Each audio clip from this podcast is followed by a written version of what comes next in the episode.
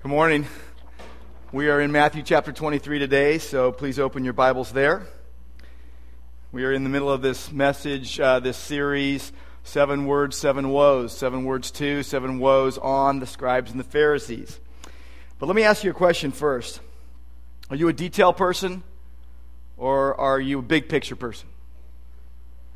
Uh, there are details in life that need to take care of. There's the big picture. Uh, as my family and friends can attest, I can get lost in the details. And uh, it's easy to focus on the wrong things, and it's so easy to get focused on the details and miss the big picture. It's kind of what we're going to see today as we see the fourth woe on the scribes and the Pharisees, Jesus' word to everything tithers. So stand with me. We're going to read Matthew chapter 23, verses 23 and 24.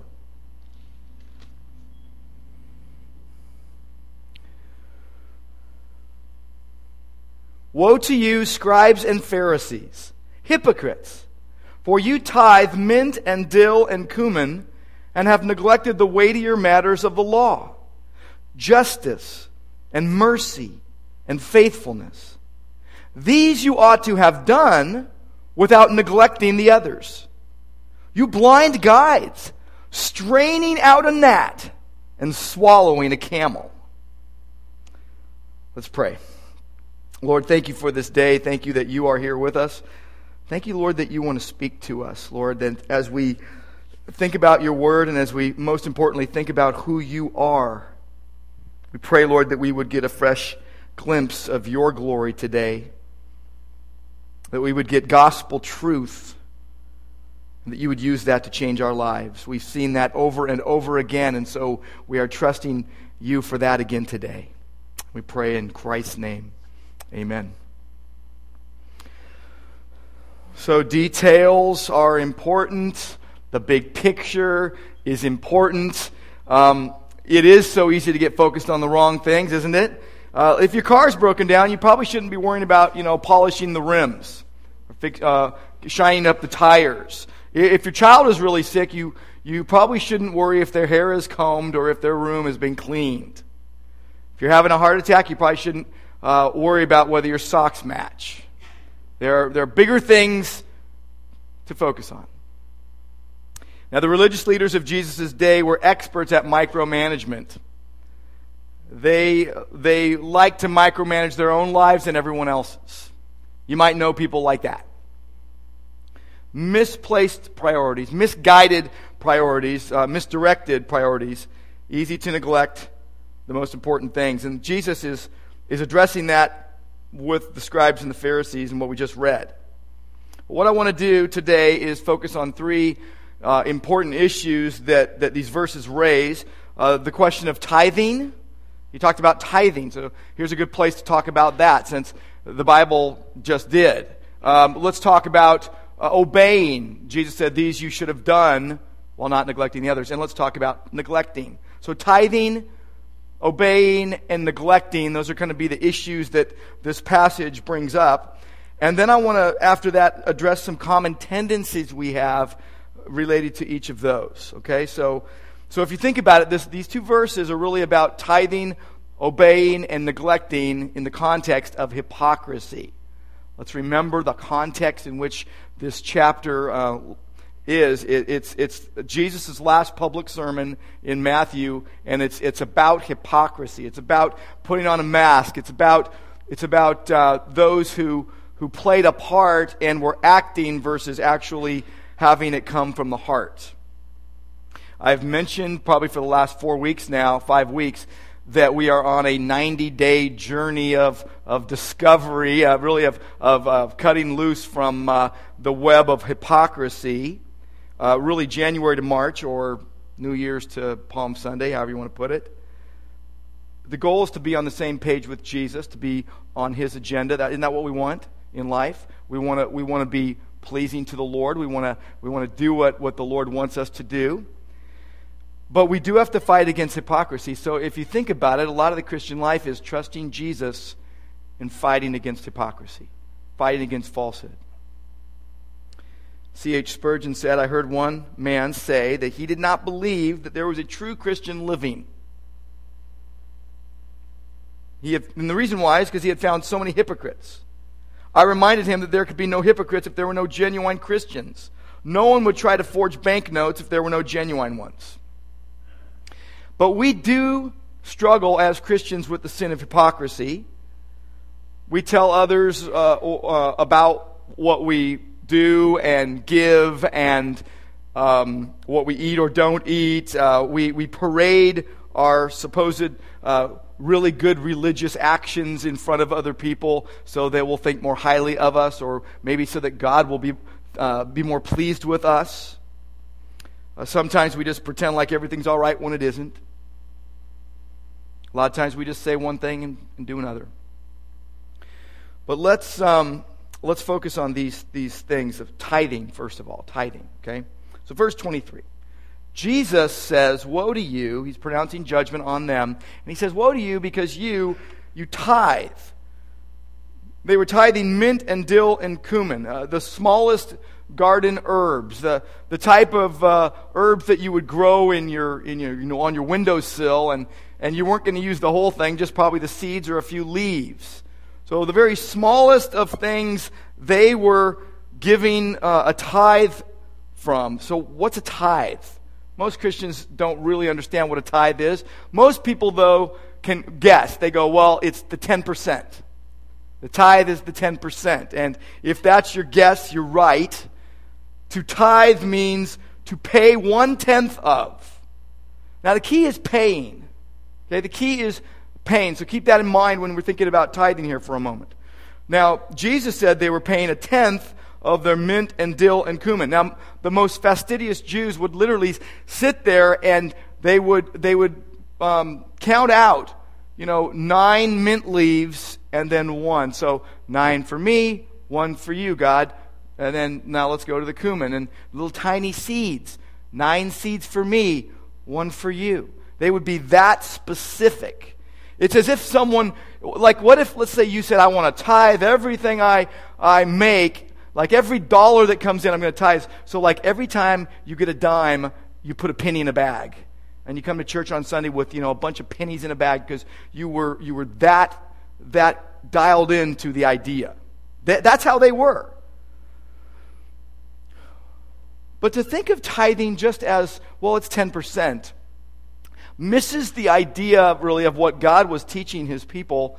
Um, and when we look, about it, look at it in the Old Testament, there were, there were actually three tithes during the year. Three. So the first was a 10% annual tithe of the farm produce that was to be paid to the treasury of Israel. We see that in Leviticus 27:30. So you had this one 10% tithe of the farm produce, and every year you would bring it in. As God prospered you, as your crops grew, you'd bring in 10%. But there was another 10% annual tithe that was to be paid to support the various worship ceremonies and festivals. You see that in Deuteronomy 12. So now you, you're up to 20%. Then there was a, a once every three years tithe, so really it was a triannual 10%, so paid every three years to support the priests and the widows and the orphans and the aliens among them. And you see that in Deuteronomy 14. So you've got another, you know, yearly, what, uh, 3.3%. So the total would be about 23 and a third percent a year. That would be their tithe.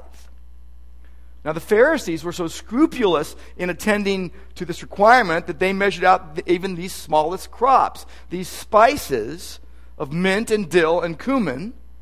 By the way, they're, they're all good. Those are tasty spices and, and, and that, we, that we use today, even. Um, and they paid a tenth of these out of these. So, again, one for God, nine for me, one for God, nine for me. Um, Malachi spoke about tithing. That might be, in fact, go to Malachi 3, just right, right before Matthew. Malachi chapter 3. We'll just read verses 10 through 12, but you'll see, and, and, and you might be familiar with this. This is one of those, this is one of those um, tithing passages, or at least a couple verses that, that explain it. You start at verse 9, actually. Uh, God is telling the people that they've been robbing him. So no one wants to rob God, right? And they're thinking, we don't we're not robbing you, God. How are we robbing you? And, and he says in verse 9 of Malachi 3, You are cursed with a curse, for you are robbing me, the whole nation of you. Verse 10, Bring the full tithes into the storehouse, that there may be food in my house. Thereby put me to the test, says the Lord of hosts, if I will not open the windows of heaven for you and pour down for you a blessing until there was no more need. So, now by the way, most Christians just stop there and go, hey, I should give 10%. They don't really think about this 23%, 23 and a third. They, they think about the 10. They read Malachi 3, and God says, bring the whole tithe into the storehouse. So what they do is they give of, of dollars 10% of what they make. And they feel really good about it. In fact, most Christians don't do that. Most Christians don't even get 10%. So, what, what a lot of churches uh, view is, ooh, the tithers are the more mature, the more spiritual, the more, the more, the more uh, committed. Because they really get it, quote unquote. And I've heard a lot of pastors, I've talked like that myself. So, a lot of churches teach and expect tithing from their people. I, uh, I got to share this with you. I, I know you, I don't like tell a lot of jokes in the pulpit, but there were these two men, and they were marooned on a desert island. And um, one man was pacing back and forth, and he was so worried. He was so scared because, I mean, you're on a desert island, right? But the other guy was like just totally sunning himself, you know, just getting a tan and stuff. And he's, he's like, like loving it. So the first guy says, Aren't you afraid you're about to die? We're on a deserted desert island. We're marooned. He's like, No, I'm not. I'm not concerned at all. I make a hundred grand a week. And I tithe faithfully to my church every week. My pastor will find me.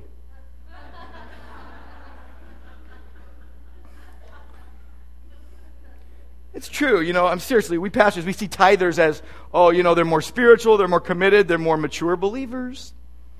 Now, some controlling churches actually require it of their leadership. I know of churches in this area that require, if you're on leadership in this church, you give 10%. There are cults who require 10% off the top from all their members. You want to join that? You, you know, they don't go out and go, hey, if you want to join our cult that will lead you to hell, just give us 10% of everything you make. It, they don't do it that way, but there's a requirement.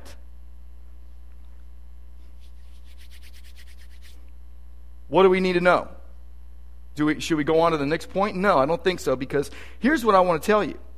I want to tell you what God requires of you if you're a believer in Jesus Christ. If you are a born again believer in Jesus Christ, what should you do in, in regards to tithing? Here's what you should do. Uh, and the question really is are Christians requi- required to tithe? Are, are we expected to tithe? Are we supposed to tithe. And if we don't, if we're not, are we, you know, disobedient? Are we not mature? Are we not committed? Things like that, okay? So, here's what I'll say God doesn't want you to tithe.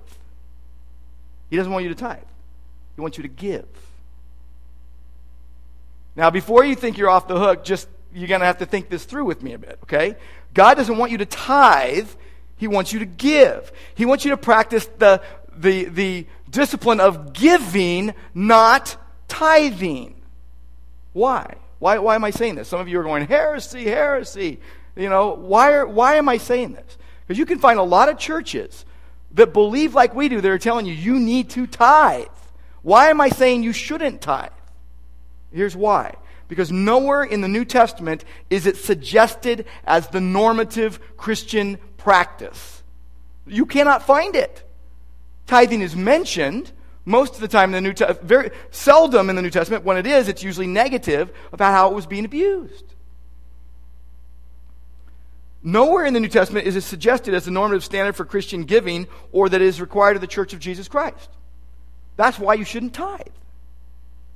And here's the other aspect of this God doesn't want you to pay a tithe, God wants you to give freely. See, in the Old Testament, they were paying a tithe. The tithe was a form of tax. Why was it a form of tax? Because Israel lived under a theocracy. God was ruling over them. And so God, through the tithe, was pre- providing for the nation, for even welfare, for whatever the need was, he, he was working this out. we don't live under a theocracy. We live under what you would call a republic or a democracy where we are ruled by people. But they were ruled by God. And so God was providing through the tithe, which was really a, a, you could say, a form of tax. So they paid it. They didn't give it. Now, interestingly, even in the Old Testament, what you can see is um, amongst those who were tithing, because that's what they were supposed to do, and Malachi is calling them out. God is calling them out through Malachi, saying, You are not doing what is right. But do you also see them giving free will offerings to God? You also see them um, bringing gifts out of the overflow of their hearts on top of the tithe. God doesn't want you to pay a tithe. It's not a bill that comes, you know, the little spiritual bill that lands in your Bible, you know, and, and oops, I got to pay that. I just got paid, so I got to pay that. If you're looking at it that way, you're looking at it wrong. You're looking at it more pharisaically than you are, uh, you know, gospel truth orientation. So it wasn't a voluntary offering, it was required. They were ruled by God in a theocracy. They were taking care of things like welfare and the priesthood. And really, the closest New Testament parallel to that is paying taxes. Romans chapter 13. That's really the closest parallel to the Old Testament tithe. So, okay, we're not going on to the next point yet. if you're not supposed to, to tithe in that way, what, how should you give? How should you give? Okay, so I'm going to try quickly to give you eight points actually on this one. So we're going to take a little more time on this than on the rest of, of, of what we're looking at because I think this, um, as God brings it up to us, is important for us because there's so much misunderstanding in the Christian community about it. So, first, how should we give? Number one, generously. Generously. Go with me to 2 Corinthians 9. 2 Corinthians 9. What does it say? God is, is, is speaking through the Apostle Paul. You'll know this as the cheerful giver passage. Verse 6, 2 Corinthians 9 6. The point is this whoever sows sparingly will also reap sparingly, and whoever sows bountifully will also reap bountifully. So the idea of generous giving is in mind. When I think of generous giving, I think of Antonio Rossi. Have you ever heard of him? He's the man that started the Tropicana Orange Juice Company. He came to the United States from Italy in the 1920s as a young teenager. He had nothing but the clothes on his back, and a Christian couple befriended him, and through their influence in his life, they preached the gospel to him, and he got saved. He became a believer. And one Sunday he's in church and he, and he prays this Lord, if you give me an idea for a business, I'll be faithful to give a portion of everything I make back to your work. So he founded Tropicana Orange Juice Company. Um, he was the guy who pioneered uh, fresh, fro- uh, fresh frozen concentrate orange juice. And he was faithful to give to God throughout his life, but not 10%, 50%. 50%. And, and for over 60 years, he did that. And he also gave truckloads of free orange juice to Christian colleges across the United States. But generously, generously. Uh, number two, purposefully. Look at verse 7. Purposefully. Each one must give as he has made up his mind. That's how the ESV puts it. Made up his mind, not reluctantly or under compulsion, for God loves a cheerful giver. So, number two is purposely. Number three is cheerfully. But let's look at both of those. So, you got generously, purposefully, and then cheerfully. Purposefully is thoughtfully. You're thinking it through. You're, you're willful about it. You're deciding to do it that I am going to give this. I'm going to offer this to God. I'm going to, I'm going to bring this. Uh, but cheerfully is, is the idea of willingly. So you do it willfully, but you also do it willingly. You really want to do it. Uh, interestingly, I think the Greek word that the word cheerfully comes from, hilarious, hilarious comes from, I think, where we get our word hilarious. I'm not sure, actually. But it, it means to be propitious, it means to be gracious. The idea is that you are um, almost um, you're not under compulsion, which means to, to compress something and, and, and force something through. You're not being forced to do it. It's the idea of voluntary. So cheerfully giving is, is voluntary giving. It's, it's willing giving of your own free will. That's where you get the idea of the free will offering. Number four, we are to give proportionately. Proportionately. Just go one chapter back, 2 Corinthians 8, verse 12. If the readiness is there, it is acceptable according to what a person has, not according to what he does not have.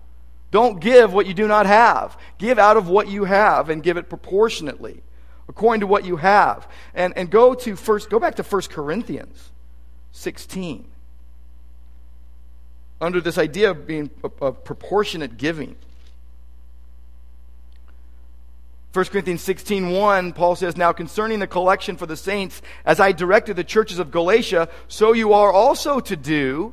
On the first day of every week, each of you is to put something aside and store it up as he may prosper, so that there will be no collecting when I come. So interestingly, he's not saying bring it to church every Sunday. He's saying you set it aside every week. You, you bring it when, when, you, when it's time to bring it, but you set it aside. So this is the principle of the first fruits. As God has prospered you, as God has given you, set it aside. Set aside whatever you're purposefully, cheerfully, generously giving. First of your increase, the first giving, the first check, even if you're doing the automatic, you know, let's say you're doing the online thing, the first thing, proportionally. And then, fifth, sacrificially. It, it, it should be sacrificial. Galatians chapter 4, Paul um, says something kind of shocking, really. Verse 15 What then has become of the blessing you felt? For I testify to you that if possible, you would have gouged out your eyes and given them to me. Well, there's a visual.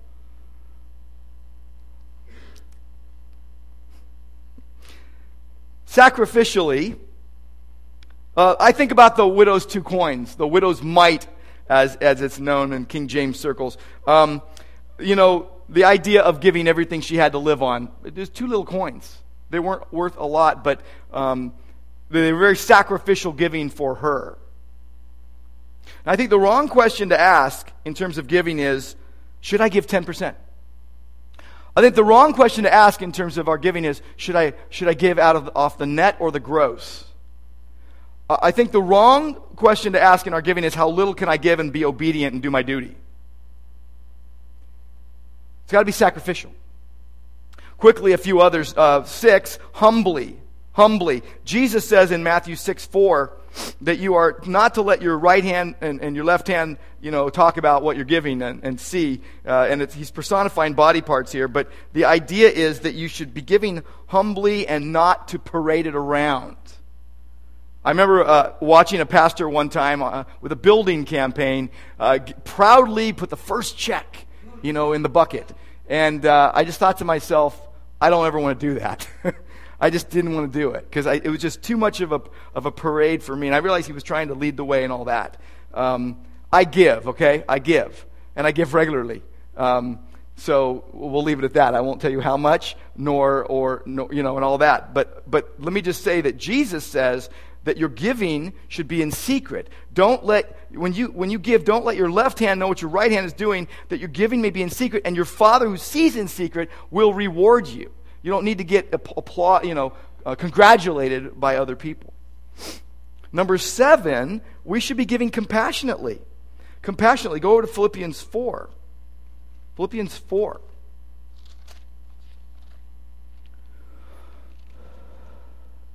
We're going to see here is that, that Paul was talking to the Philippian um, believers, and he said this, verse 10 I rejoice in the Lord greatly that now at length you have revived your concern for me. You were indeed concerned before, but you had no opportunity. Not that I am speaking of being in need, for I have learned in whatever situation I am to be content. I know how to be brought low. I know how to abound in any and every circumstance. I have learned the secret of facing plenty and hunger and abundance and need. I can do all things through him who strengthens me.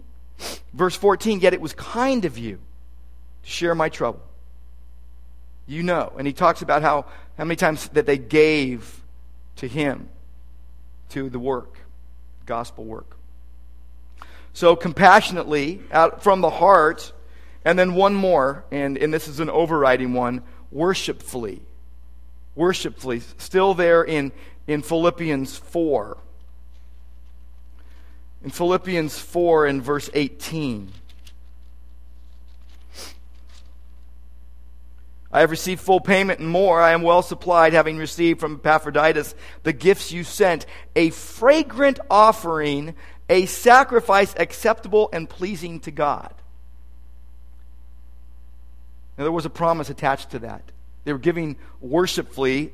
They were, they were worshiping God as they gave. And the, the promise was this in verse 19 My God will supply every need of yours according to his riches in glory in Christ Jesus. To our God and Father be glory forever and ever. Amen. So there was this worshipful aspect of giving.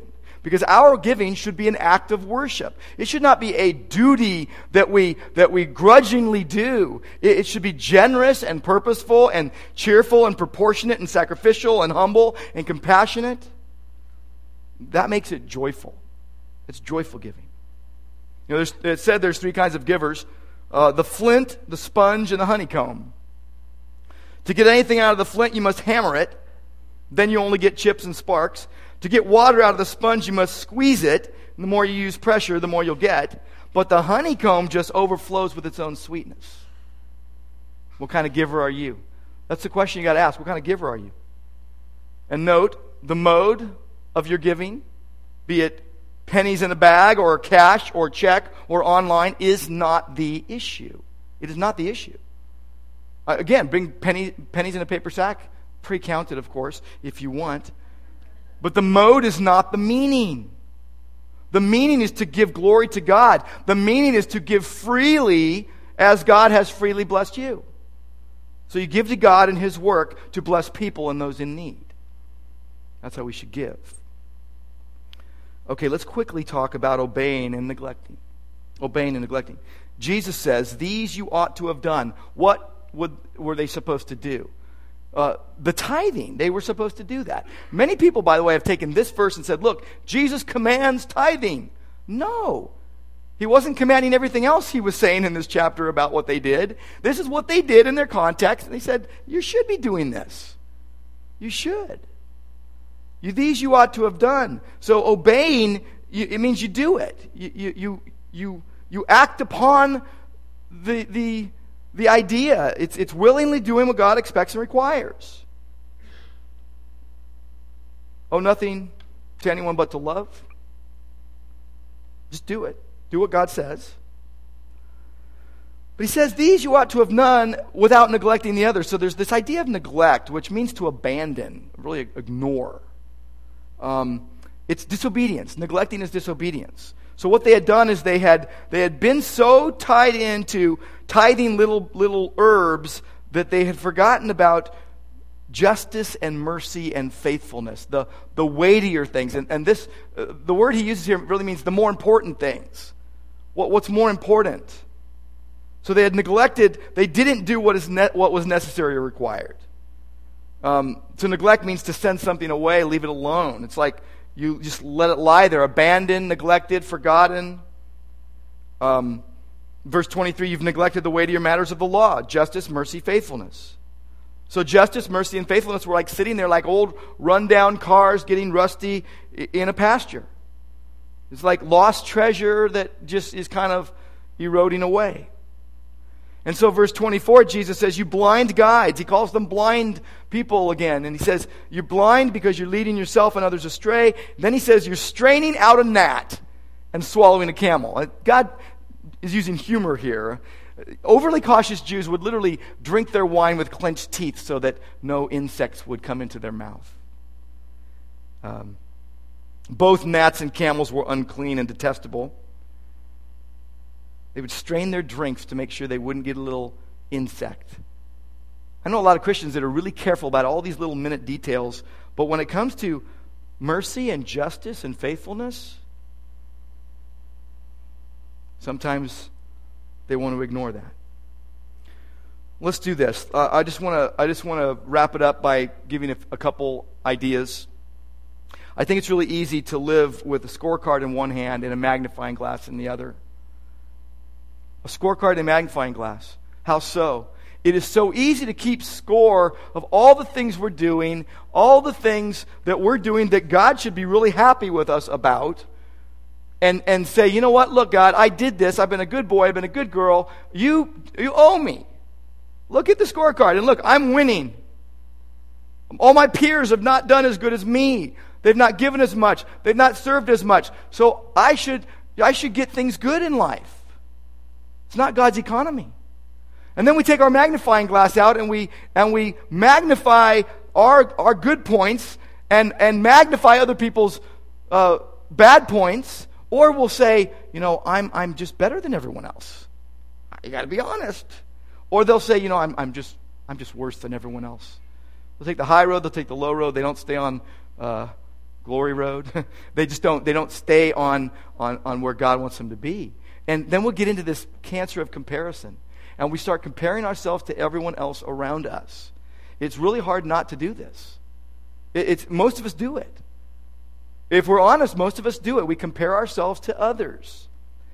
And then we magnify ourselves or we magnify others or we it's all this people orientated. And what, what God wants us to do is magnify Jesus Christ. Magnify him.